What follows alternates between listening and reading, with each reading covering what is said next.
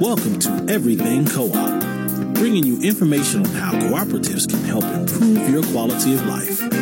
This show is being sponsored by the National Co op Bank, NCB. The NCB is dedicated to strengthening communities nationwide for the delivery of banking and financial services for the nation's cooperatives, their members, and other socially responsible organizations.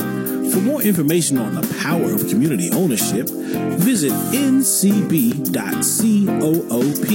That's ncb.coop. Now stay tuned for your host, Vernon Oakes. Good morning, everybody. This is Vernon Oakes. Welcome to Everything Cooperative. This morning, this beautiful Thursday morning in Washington, D.C., we are on Capitol Hill with the Eastern Conference for Workplace Democracy. These are worker cooperatives. They're having their conference uh, starting today on Capitol Hill, and then on Friday, Saturday, and Sunday, there will be in Baltimore, Maryland. We have in our presence Ricardo Nunez, Judith Turner, and Maria Williford. Maria. Good morning, everybody. Good morning. Good morning. So let's start off with Ricardo.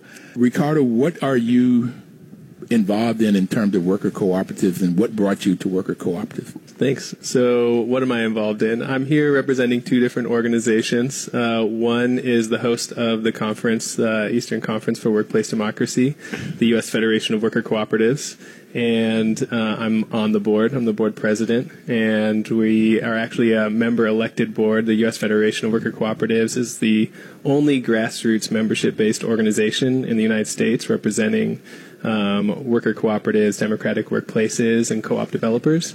And um, yeah, we're actually at the conference. We're going to be holding our elections for at large board members, and then hopefully I'll be. Uh, still on the board after that. I will be on the board after that. I'm going to be up for election next year. But uh, I'm also here representing the Sustainable Economies Law Center, and we're based in Oakland, California, but we work nationally. And we are a nonprofit law center that provides research, education, advice, and advocacy for just and resilient economies. So, not only around worker cooperatives, but also creating healthy, just local food systems, doing work around energy democracy, and uh, also how can we create um, sustainable spaces and livelihoods for our communities.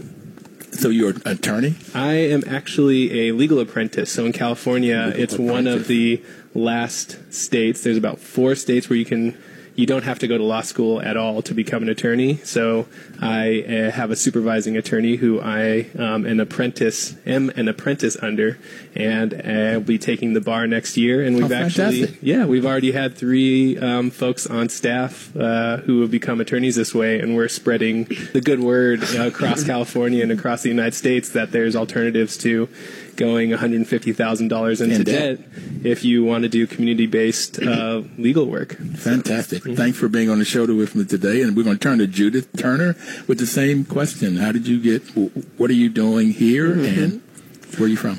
Let's see, I'm from St. Petersburg, Florida. I'm representing Florida Cooperative Empowered Economic Development, which is a mouthful, so we refer to it as Florida Seed. We are a cooperative business development center, and we are here uh, presenting on a youth co-op that we organized and formed. What does the youth co-op do? Uh, that is any business that is owned and operated by um, youth under the age of 18. So in the state of Florida, we don't have a statute limiting how old you can be to own a business. So we are taking advantage of that and implementing youth co-ops uh, wherever we can find the support to do so. Fantastic. And we're working from a model based out of Puerto Rico, which is La Liga de Cooperativa. So they have youth co-ops in every single school in, in Puerto Rico, and we're, we're taking their curriculum and their concept and bringing it to Florida. It's fantastic. Thank you, thank you, thank you.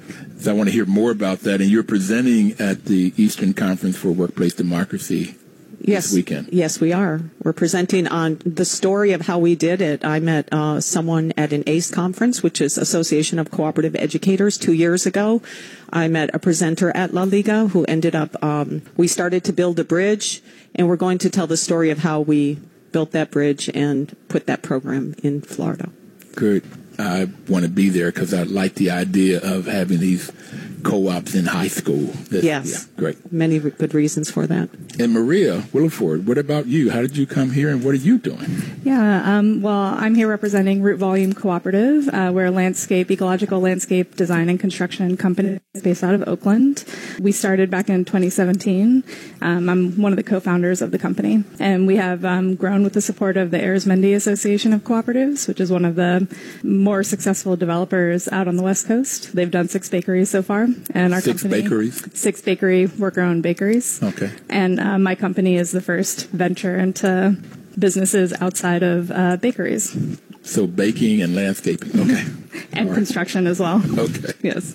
Well, thank you guys for, for being here this morning. I am looking forward to this conversation and the conference in Baltimore this weekend. So let me just start off by talking about there's four basic types of co-ops for everybody out there if the co-op is owned and controlled by the employees, it's called a worker co-op, and that's what we're talking about mostly here today. But uh, so any business you can think of, whether it's bakeries or construction or landscape design or anything, IBM, they all could be a worker-owned co-op if the if the workers owned and controlled the business. And then if the if the uh, business is controlled by the people that buy the services or use the products of the services called a consumer cooperative. And most people don't know that credit unions are a consumer cooperative. They're owned by the people that deposit their monies and have checking accounts. Uh, housing co-ops are another example of consumer co-ops. And there is a health clinic in Madison, Wisconsin that's owned and controlled by the patients. And that's a consumer cooperative. So now you go to what I normally think about farmers. Farmers grow stuff and so they have to buy things to, in order to grow whatever they're growing. And so they, they get together and they do purchasing co-ops.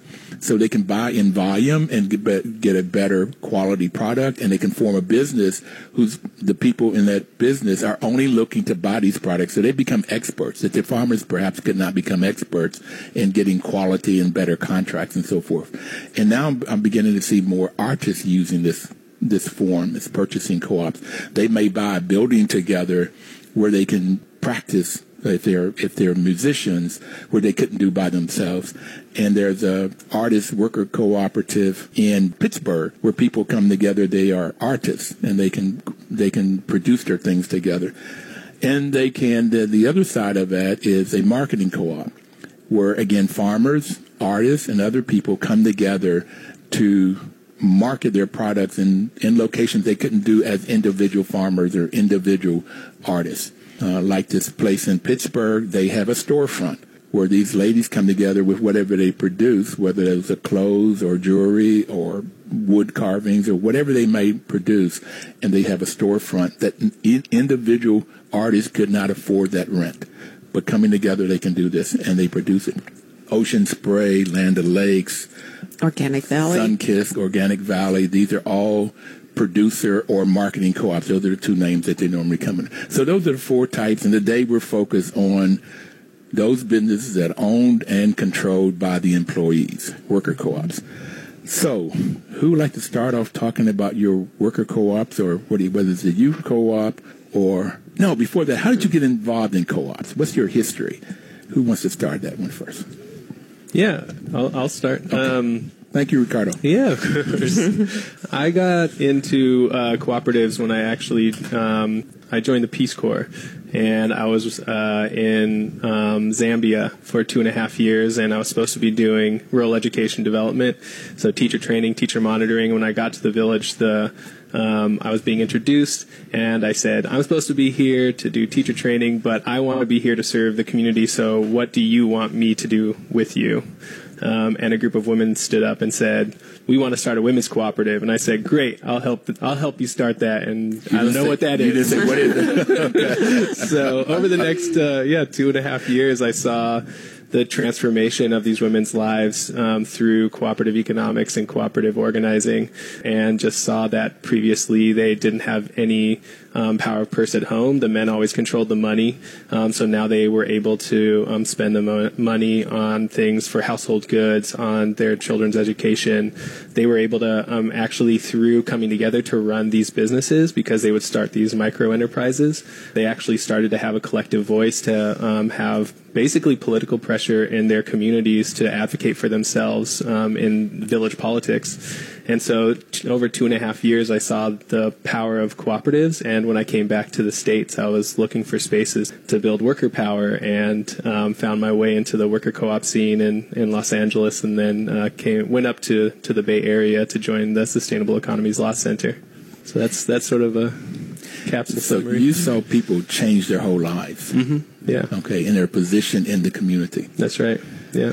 Did you ever know how they knew about worker co- co-ops? Did the women wanted to start one? How did they learn? Yeah, in Zambia and a lot of other countries outside of the United States, cooperatives are seen as a force for for economic development, and so they're supported by the government. So the women really um, found out about cooperatives because the government provided um, incentives, financial incentives, as well as others other types of incentives for cooperatives to get started. So once you became an official women's cooperative in Zambia, then you'd be eligible for subsidized fertilizer. These were all subsistence farmers, so they were able to access the the, subsist, um, the subsidized fertilizer. They also had conferences, so these people who would literally not leave a few miles um, radius from where they lived were now able to travel around the country and join with other women um, to talk about cooperatives and, and empowerment for themselves and their communities. So it was really government um, support and just a general sense of um, in the communities that cooperatives were a thing um, that they should organize around if they wanted to to change their lives. So did you ever use the fifth principle of co-ops? I mean, that's education, training, and information. Oh, yeah. Because you went over there about education. Mm-hmm. So you learned about co-ops. Could could you come back and circle around with the education piece? Yes. Okay. and yeah, I mean, and that's a, a lot of um, what we did there was to training and education for the women's cooperatives on like how to um, manage their bookkeeping and accounting and run their meetings and those types of things. And I was learning as much from them as as I was. That um, happens when, when you're yeah teaching. You Yeah, learn a lot. exactly. Yeah. And then when I came back to the states, I I tried to br- bring it back here. Those lessons that I learned. So that reminds me of Dame Pauline Green was the president of International Cooperative Alliance. That's the large international co-op group. And she said that co-ops help people come out of poverty with dignity. Mm. And that's what I heard you talking about, that they're subsistence farmers. They didn't have a lot of money and very little say-so being women in a Yeah. village Yep. in Zambia. Mm-hmm. And so they were able to get a lot of control through this cooperative model. That's right. So let's go to Judith. How did you get involved in this? Oh, well, I'm a lifelong entrepreneur. I'm a licensed building contractor and I have set up shop around the country. I set up a business in New York City, San Francisco, Colorado, and I finally landed in Florida. So I've had my own contracting How firm. did you do that at 30 years old? Uh, well, you know, I had an art degree and I couldn't type, and I was in New York, and you know, like, it just made sense to everyone for me to become a contractor. I'm originally from Wisconsin, everybody thought I had a trusting face, and they gave me their keys, and like, before you know it, uh, my subs helped train me to a great extent. Although I'm I'm I'm certified in building, but you know, they helped me learn their trades as well, so I had a good comprehensive understanding. Much the way Ricardo is getting his education, it was through the help of others. Um, so in a way, you know, running a construction firm is a lot like running a cooperative. We're all in business for ourselves. Getting five or six disagreeable males to do what you need them to do is uh, quite a, a talent. But um, I had lots of experience. But anyway, I we're going to take our first break. We'll be right back and we'll finish your story. I'm, Okay. I'm really interested in hearing it. We'll be right back. Please don't touch that dial.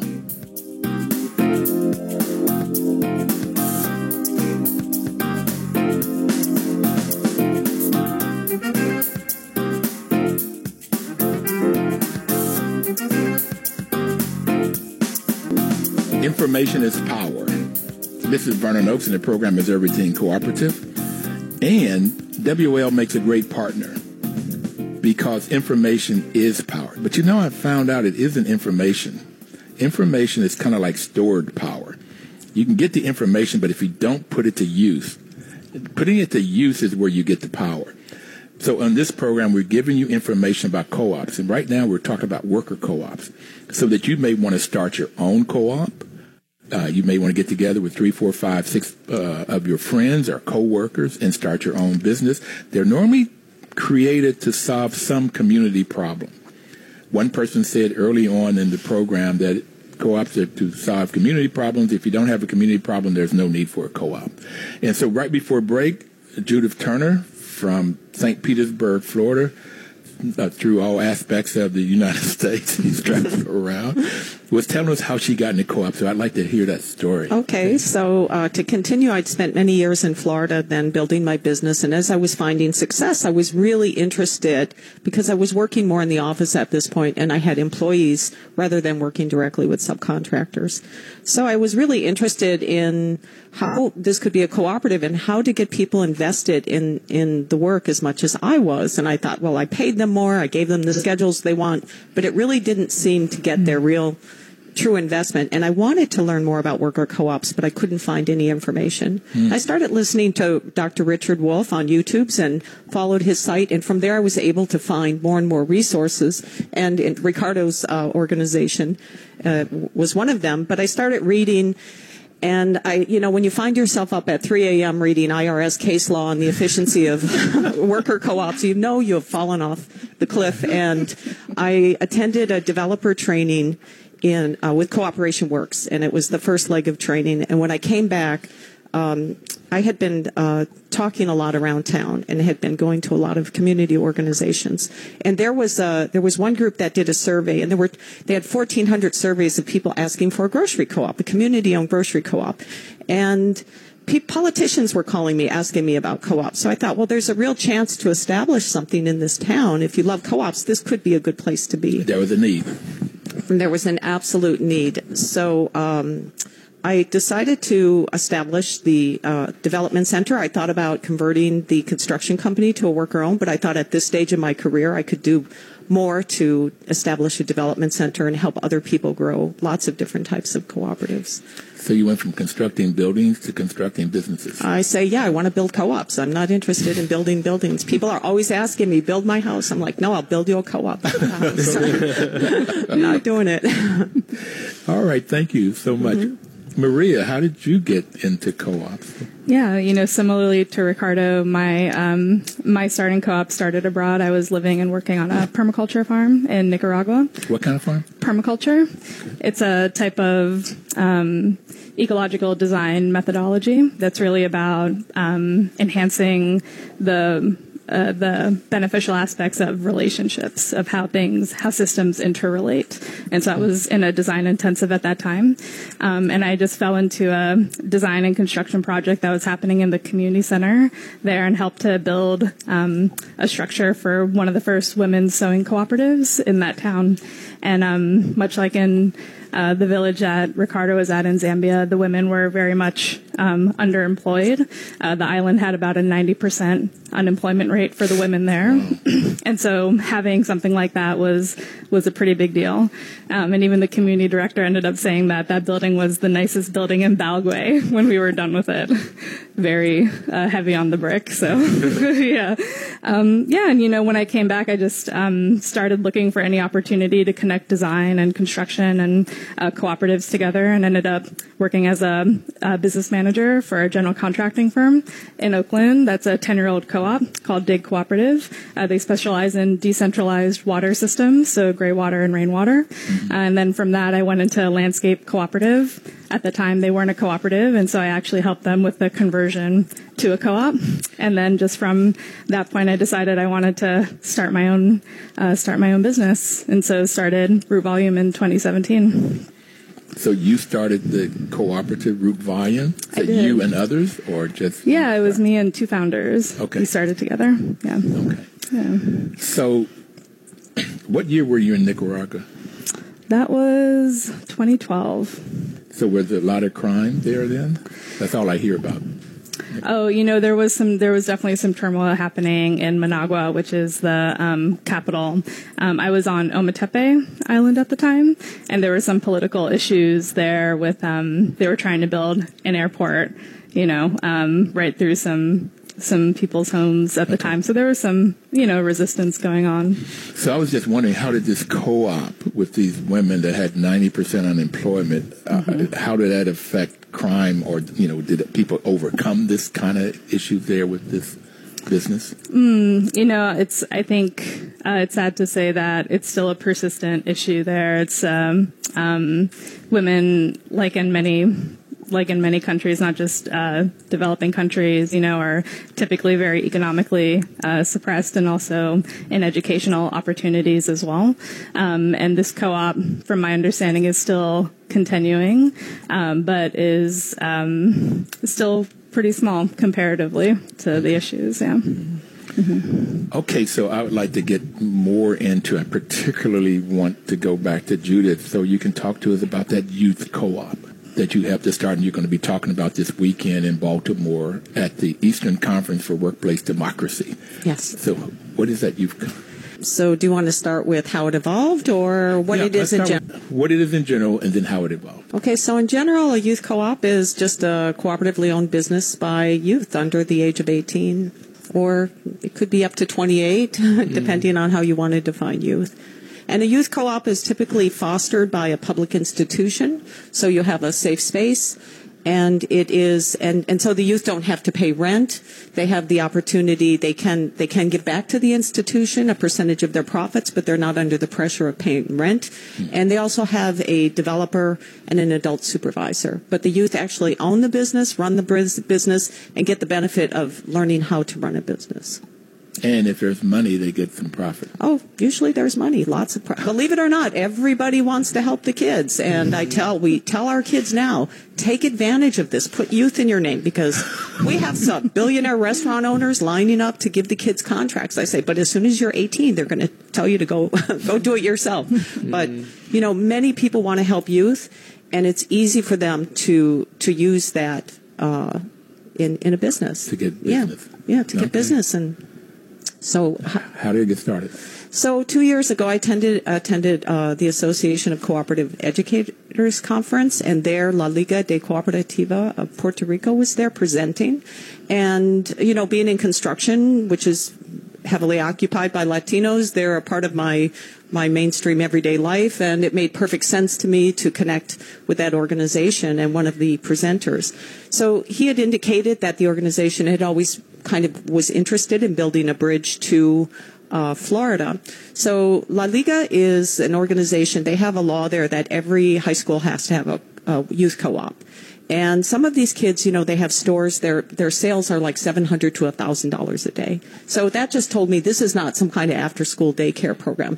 These kids are really running businesses. They know what they're doing, and they showed third through fifth graders, you know, running businesses, and I thought this is this makes sense to me. You know, I was building what a baby. Kind of businesses? Uh, well, they actually grow a plant and they infuse it with oil, and then they design their label and they put it on a little bottle and they go out and sell it for a quarter or fifty cents at fairs and.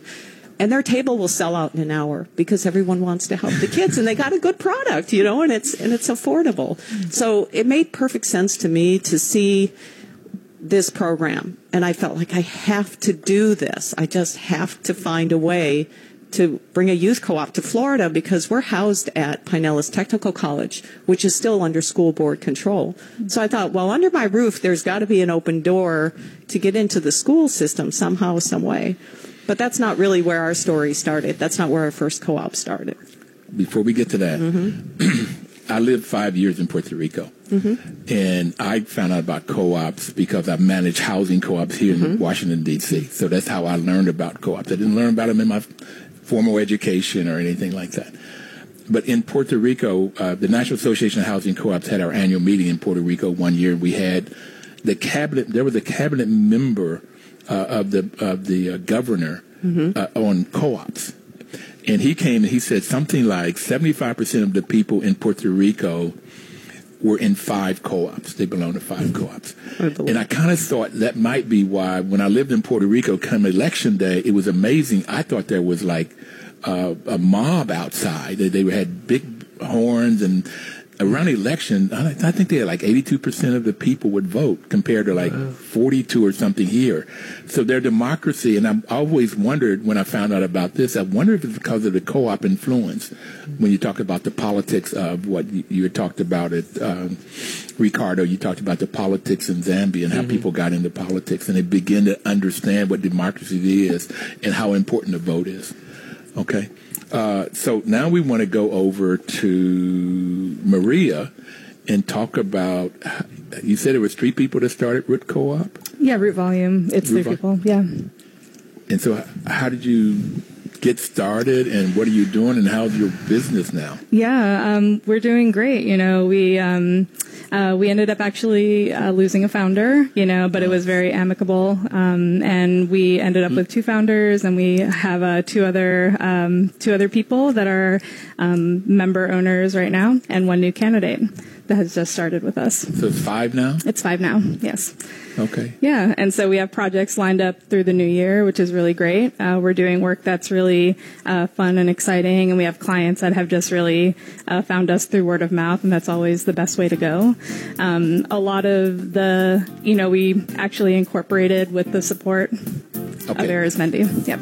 We're going to come right back and Thanks. find out about that support and how is it going. And we're going to take our second break, and we'll be right back. Please don't touch that dial.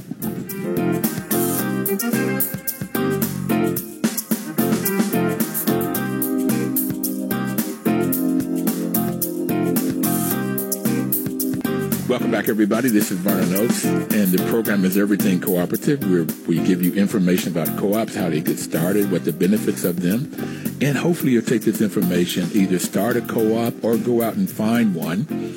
Like Recreation Equipment uh, has put a superstore in D.C. It's a consumer cooperative to get recreational equipment. And uh, before the break, we were talking to Maria Williford from Root Volume Cooperative out of Oakland, California, who's here this weekend for the Eastern Conference for Workplace Democracy, which is being they're on the Hill this morning, and that's where we're taping from. And on Friday, Saturday, and Sunday, they're in Baltimore, Maryland. And we'll talk more about that conference later on.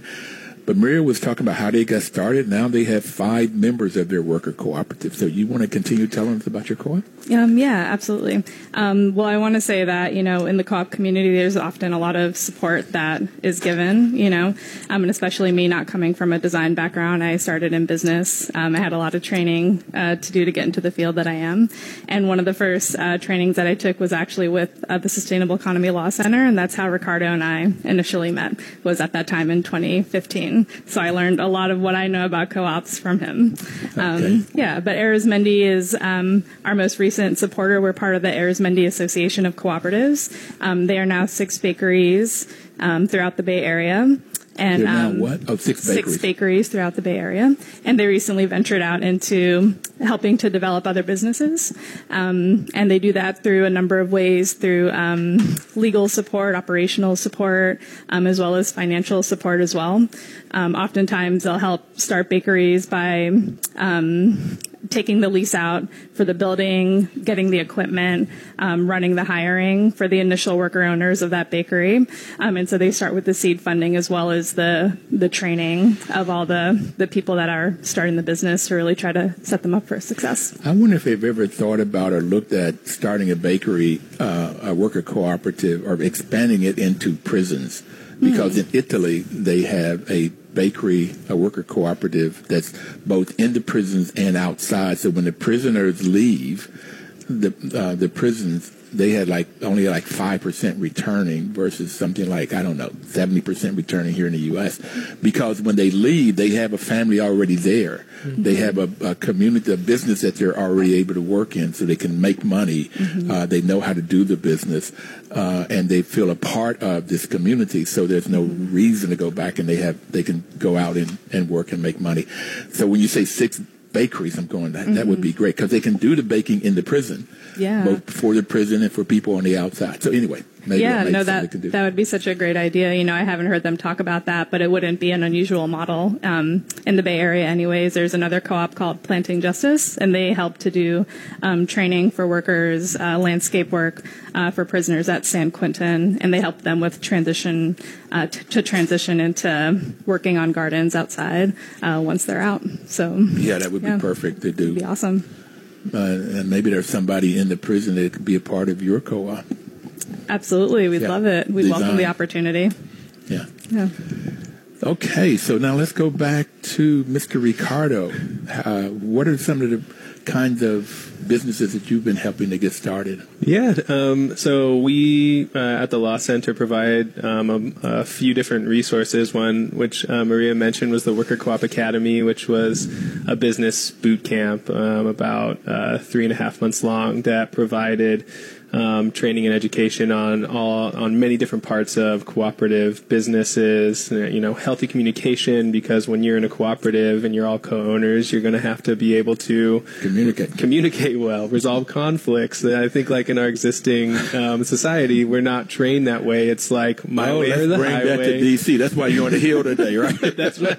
We're here on DC, which I want to get into later too. Poli- the policy things that we're we're moving for, but um, with the actual businesses that we've been supporting, we actually provide um, what we call the Resilient Communities Legal Cafe. It's we hold it at coffee shops, at community spaces, at cooperatives, where it's first come first serve legal advice to start nonprofits, social enterprises, cooperatives, and we've served over 1,300 um, in the last six years.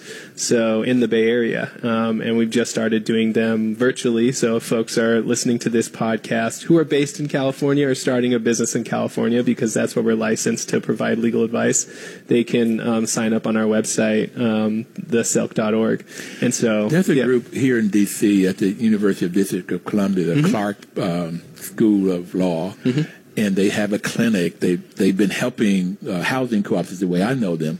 But I would bet Louise Howell, there, an attorney, would be very interested in something like this. Yeah, It'd be it- nice to hook you guys up. Yeah, and we're actually um, we have a website called cooplaw.org, which is a national resource website for cooperatives. It's it's primarily focused on worker cooperatives, and we're actually creating state by state guides um, to so that when somebody in Texas or somebody in Maryland or someone in DC wants to start a cooperative, they can go to that go to cooplaw.org, find their state page, and see what's the different ways that people have incorporated as a cooperative in that state. What are some sample bylaws or operating agreements? How have you navigated employment law or securities law in that state? Because all of these legal issues of starting a business, running a business, capitalizing a business are all uh, very tricky, and the law has not made it easy for regular people to navigate it. The law has been created to facilitate large companies to pay really expensive attorneys to navigate it, and everyone else just has to figure it out and um, really,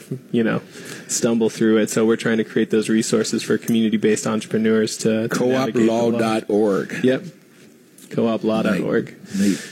Yeah, and so um, some of the cooperatives that um, we're really excited about that we've helped incubate. Um, one, the East Bay Permanent Real Estate Cooperative, which is a um, multi-stakeholder cooperative. So you were talking about the different types of cooperatives: producer, worker, marketing, consumer. Um, we actually created a cooperative where there's a worker collective, which are has a membership class of their voting members of the cooperative. There's also um, consumer members, so the residents of the properties that are being bought by the East Bay Permanent Real Estate Cooperative, um, and then the um, we also have uh, investors, so anyone in California can invest up to thousand dollars to help capitalize the the cooperative to purchase properties and basically take them off the speculative market. Uh, So are these invest, investors, are they members and have can vote also? yeah, they have they have um, their their members and they can vote. And another thing about this cooperative, it's not only multi stakeholders for the members. We've actually created a board structure that mandates that three of the seven board seats are voted on by particular um, community stakeholders. So we have um, one board seat who is elected by a we have a we have um, worker collective and one by the well, consumer. yeah, those are the member classes. They all get a vote on boards, but we also have three board seats that are for basically it's a movement cooperative, so tied to different movements um, in different communities. So there's um, one specifically that is representing the black community. So in, in Oakland, we've had, um, I believe, 70% of the black black population um, of Oakland be displaced over the last 10 to 15 years because of gentrification. So we want to make sure that there's representation from the black community on the board, talking to the board um, to really set the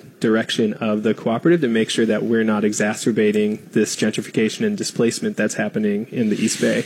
So we're actually trying to figure out different governance structures to incorporate not only the members but other community stakeholders as well.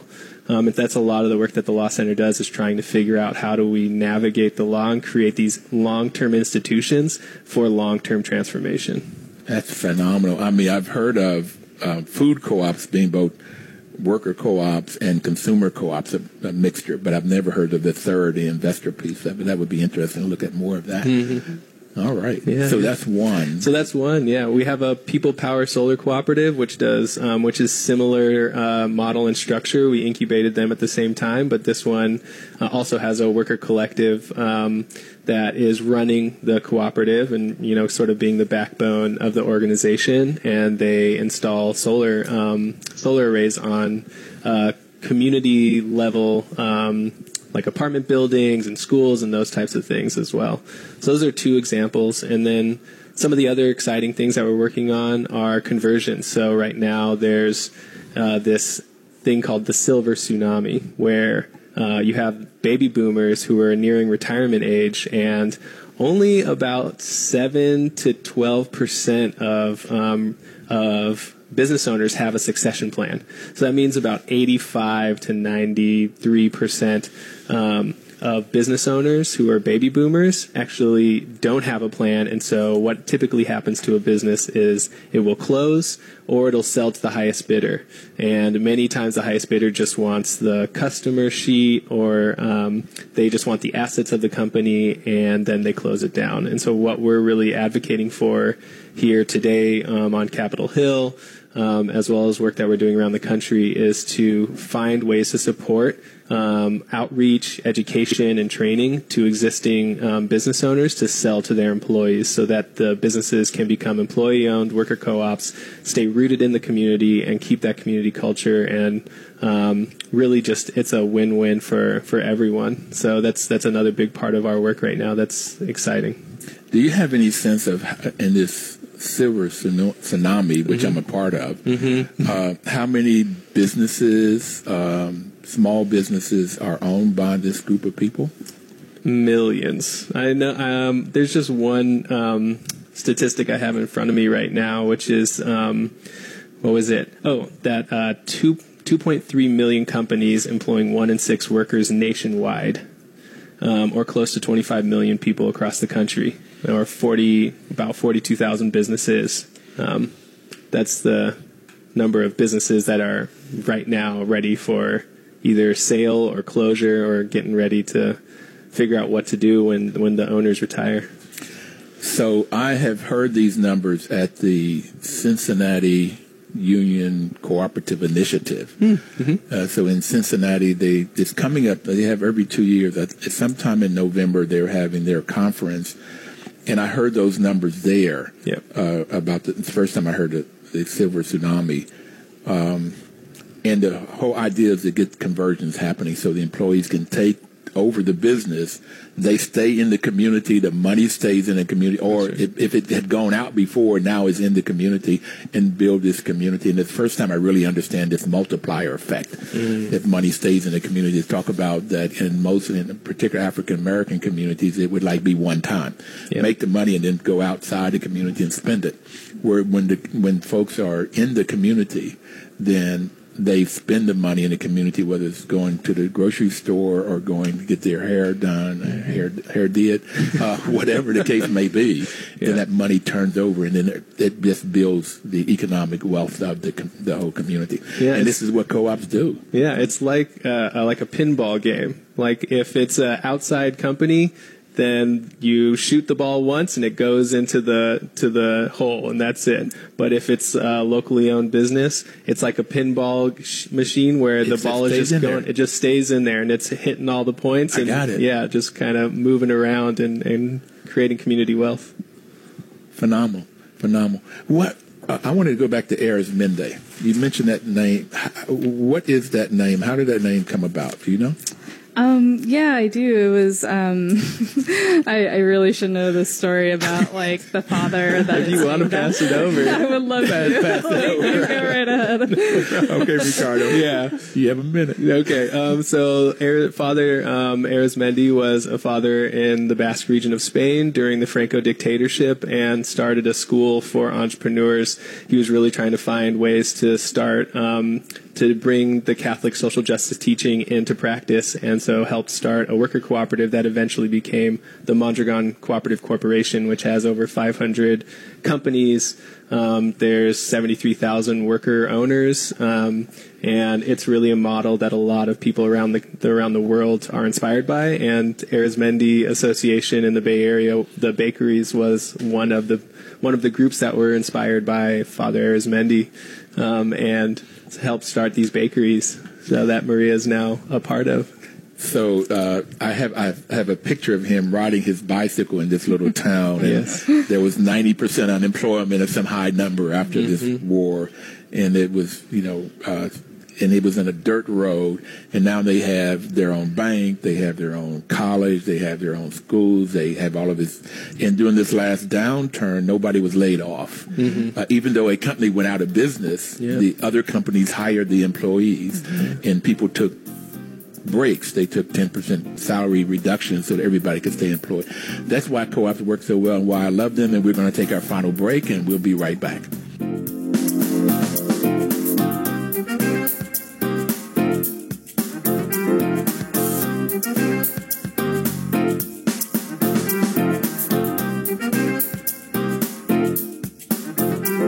Fourteen fifty WOL.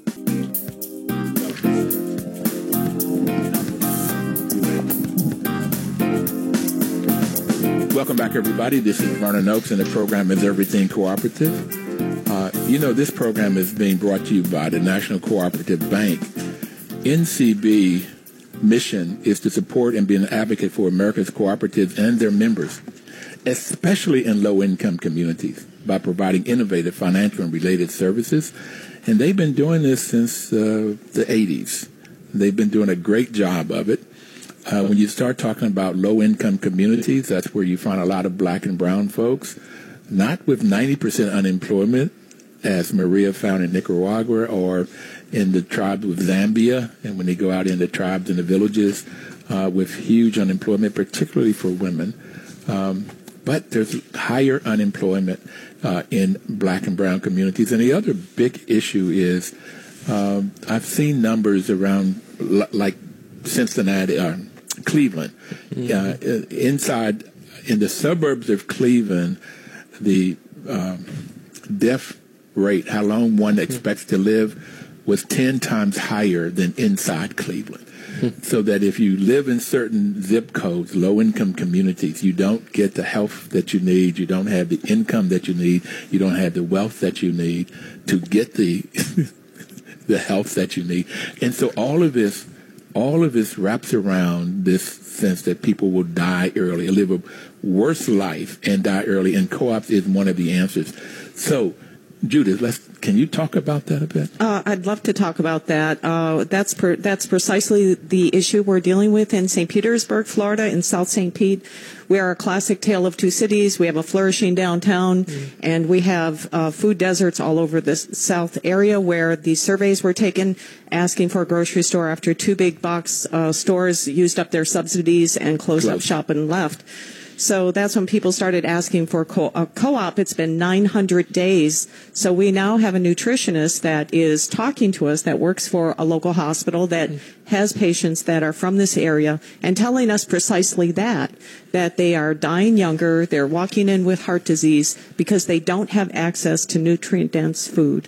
So, and, and they don't have the income to even get a car to go outside of the area. We have the lowest car ownership in in all of St. Petersburg. Uh, so the wealth has just been extracted from this area. And as far as getting back to the multiplier, uh, food co-ops actually have a multiplier that's 24 cents higher than a traditional grocery store. And I've looked at a feasibility study for our area where we want to open our food co-op, which is community owned, not worker owned, but um, uh, that it, it, it actually equated to almost a million dollars a month leaving our, our neighborhood. So just if we bring in a food co-op and we build it, we would have an additional million dollars a month floating around, which contributes to everyone's bottom line, and then they can afford to see doctors and Yeah. they can afford to get health care. But absolutely, the, the health effect is, is a big one. It is huge, and that's why you guys are on the hill today to talk about some of this.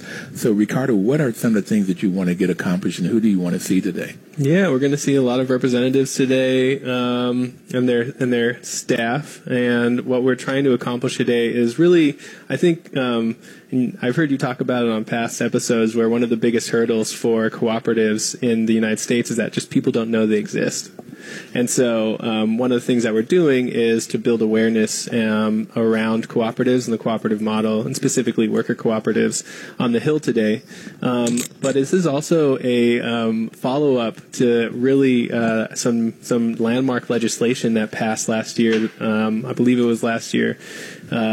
The Main Street Employee Ownership Act, which was the first federal legislation to support um, democratic employee ownership and actually have the word worker cooperative in any federal legislation in the history of the United States.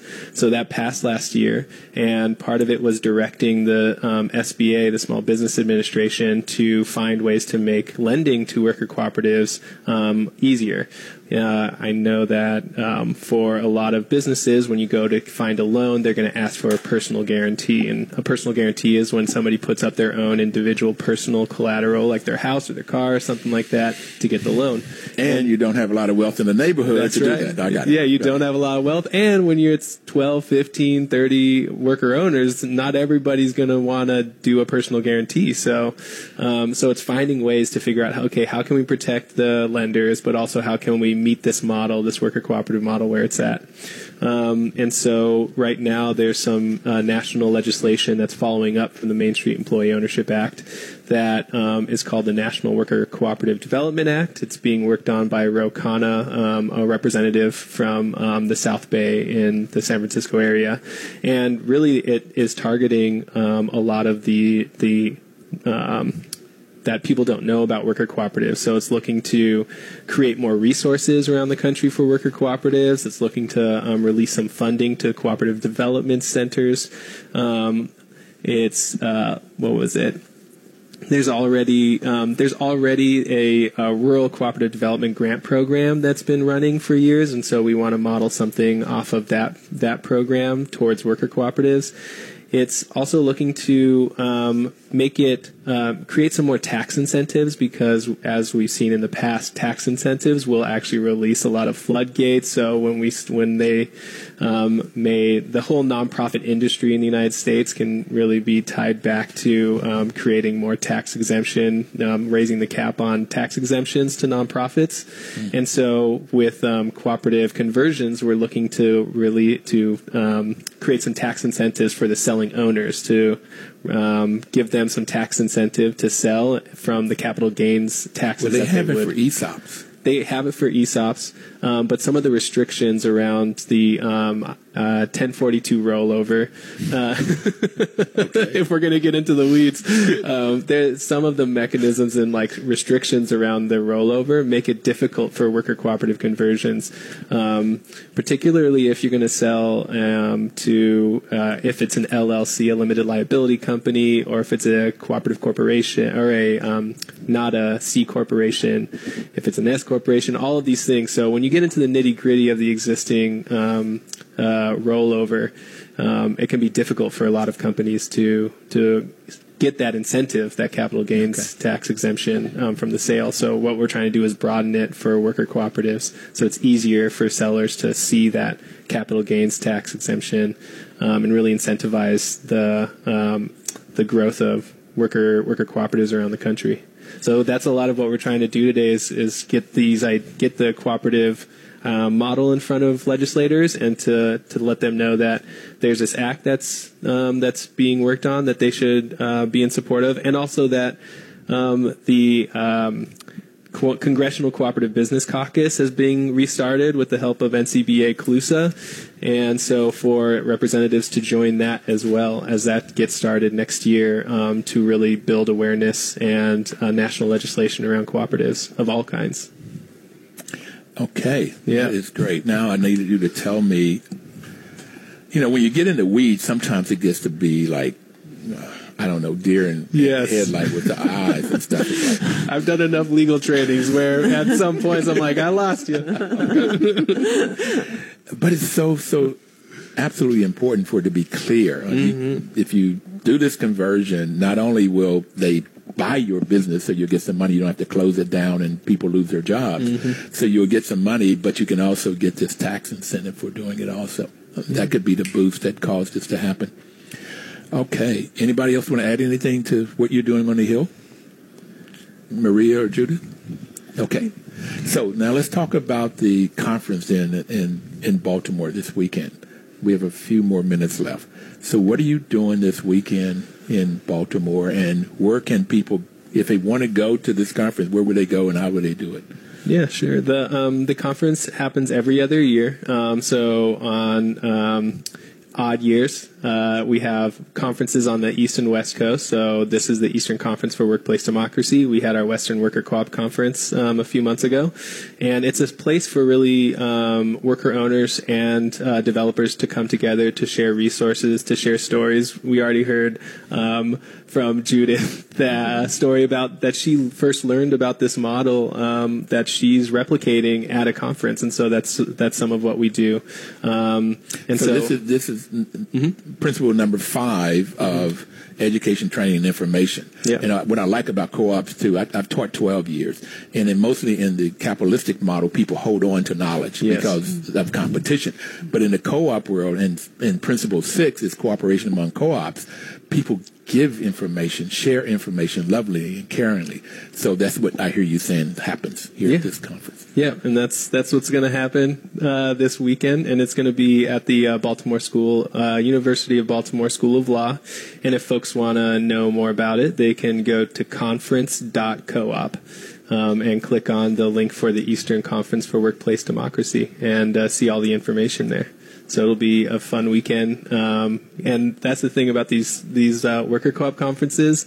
They're actually fun. They're like enjoyable spaces. They're meant to be participatory and engaging, um, and it's really a lot of relationships are built that are that are quite beautiful. Thank you, guys. You can go to conference.coop.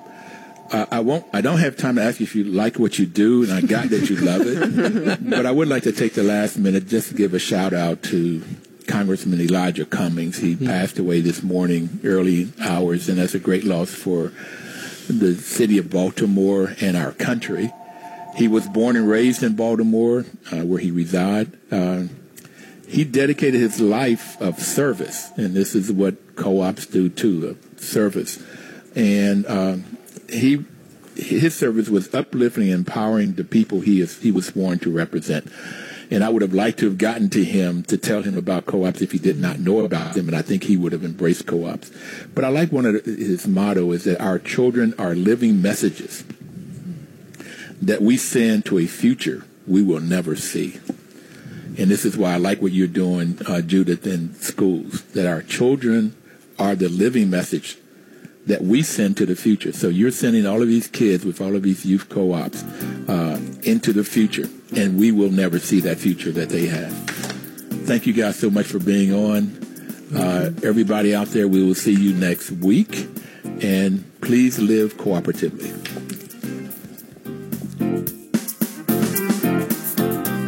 Fourteen fifty WOL.